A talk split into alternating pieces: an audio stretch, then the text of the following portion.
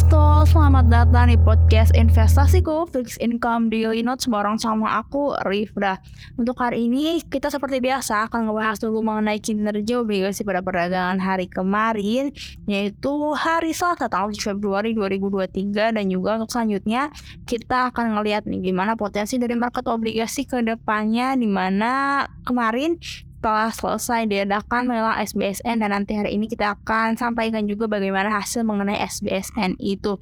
Tentunya untuk episode kali ini pun kita akan ditemani oleh teman saya Nanda dari Fixed Income Analyst. Halo Nanda. Halo Rifda. Oke Nanda, boleh di opening ini boleh jelasin dulu nggak mengenai kinerja obligasi kita pada perdagangan kemarin ini ditutup menguat apa melemah?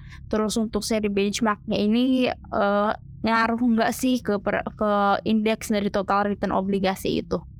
Oke, jadi kinerja indeks total return obligasi Indonesia kemarin mengalami pelemahan sekitar 0,14 persen dan ditutup di level 350.18. Sedangkan untuk volumenya di obligasi pemerintah ini tercatat sebesar 17,2 triliun, sedangkan korporasi tercatat sebesar 1 triliun. Kemudian di sisi lain dilihat dari yield seri benchmarknya sendiri mulai mengalami kenaikan yield dan untuk FR 96 dengan tenor 10 tahun ini yieldnya sekarang ada di 6,70 persen. Jadi mengalami kenaikan sekitar 3 basis point gitu. Dan di sisi lain juga dari US sendiri ya uh, yieldnya mengalami kenaikan menjadi 3,67 persen. Jadi sama-sama keduanya mengalami kenaikan gitu. Oke, jadi untuk uh, yieldnya sendiri dari dalam negeri ataupun dari Amerika Serikat sendiri mengalami kenaikan. Mungkin salah satu penyebab kenaikan ini tadi aku sempat baca ada pidato dari pejabat The Fed yaitu Powell sendiri kayak dia bilang something nih kira-kira itu bilang apa sih Nanda? Oke, jadi uh, Ketua Federal Reserve uh, Powell sendiri ini mengadakan pertemuan di Economic Club of Washington sendiri. Di dalam interviewnya dia menyatakan bahwa masih perlu uh, kenaikan suku bunga tambahan untuk untuk uh, menurunkan inflasi seperti itu. Karena dilihat dari data pasar tenaga kerja Amerika Serikat yang masih menunjukkan uh, penguatan. Karena sebelumnya telah rilis data mengenai unemployment rate di US sana itu uh, menjadi 3,4 persen. Dan uh, yang diharapkan itu adalah 3,6 persen. Jadi dengan realisasi data yang berada di bawah ekspektasi ini mengartikan bahwa pasar tenaga kerja di Amerika Serikat Amerika Serikat sendiri itu masih kuat dan di sisi lain juga uh, dari perusahaan menambah uh, pekerjaan sebesar 517 ribu juga dan berada di atas ekspektasi. Jadi karena itu uh, Powell berpendapat bahwa masih perlu menaikkan tingkat suku bunga ke depannya karena itu semalam US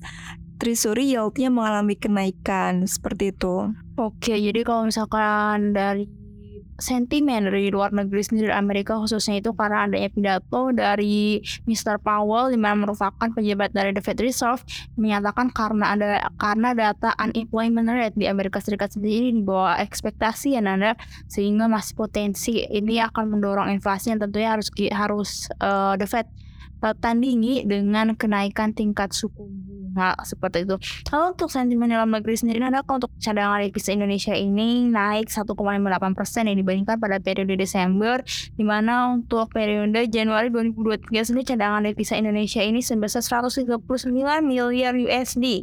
Di mana kalau misalkan kita lihat alasannya kenapa sih cadangan devisa kita ini naik ketika dari data komunitas kan bahwa komoditas mengalami pelemahan harga tapi itu ternyata kenaikan cadangan devisa kita ini karena adanya uh, rilisnya atau dikeluarkannya global bond dari dari pemerintah dan juga uh, adanya insentif yang diberikan oleh Bank Indonesia untuk para eksportir dan dengan memberikan bunga yang lebih kompetitif untuk masalah eksportir agar uh, hasil ekspor itu bisa dimasukkan di dalam negeri seperti itu. Nah, kira-kira nih Nanda, dari sentimen yang ada di dalam negeri mengenai cadangan devisa yang naik itu kan merupakan sentimen positif.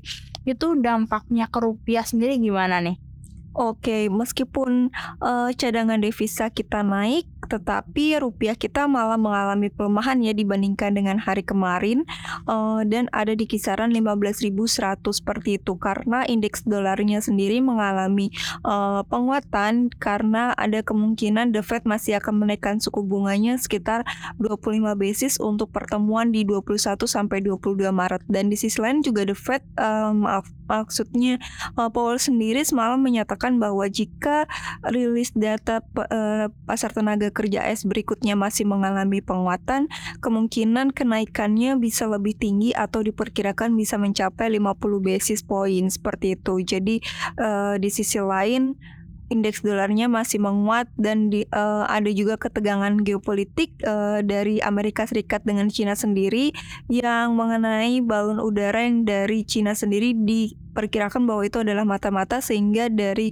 angkatan udara Amerika Serikat ini menembak jatuh karena itu indeks dolarnya juga uh, mengal sempat mengalami penguatan kemarin seperti itu. Jadi meskipun cadangan devisa kita uh, naik dan itu merupakan sentimen positif tapi masih belum bisa membuat yield kita turun seperti itu. Jadi emang sentimen dari Amerika Serikat sendiri lebih kuat nih kawan Visto untuk pergerakan obligasi di hari ini hari kemarin ya untuk teman-teman kemarin. Betul. Oke terakhir nih Nanda, kira-kira pandangan kamu untuk yield kita untuk seri benchmark itu tenor 10 tahun ini untuk perdagangan hari ini ini akan ada di kisaran level berapa nih Nanda? Oke, okay. untuk uh, yield untuk yield di Indonesia sendiri kan sedang mengalami penguatan nih. Sebelumnya ada di 6,61 dan uh, sekarang ada di 6,70 persen. Sedangkan spreadnya ini mulai menyempit uh, berarti masih ada kemungkinan bahwa investor asing masih uh, berani masuk uh, apa ke bonds market kita di sisi lain dengan cadangan devisa kita yang meningkat juga itu merupakan sentimen positif untuk uh, masuk ke market bonds dan diperkirakan yieldnya sendiri ada uh, di rentang dari 6,67 sampai diperkirakan ada di 6,8 seperti itu.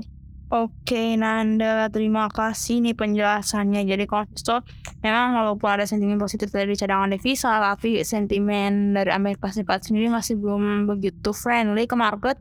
Di mana saat ini kita masih mengharapkan bagaimana unemployment rate di Amerika Serikat agar um, meningkat. Jadi um, tambah banyaknya pengangguran di sana itu merupakan sentimen positif bagi market obligasi.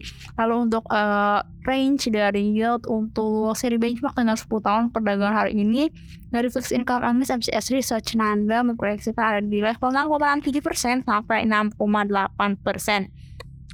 Oke Konvisto, untuk podcast Fixed Income Daily hari ini kita sudah di sini. Buat kalian yang pengen tahu lebih banyak tentang investasi saham, obligasi, ataupun reksadana, kalian bisa kunjungi website kita di investasiku.id. Investasiku for better tomorrow.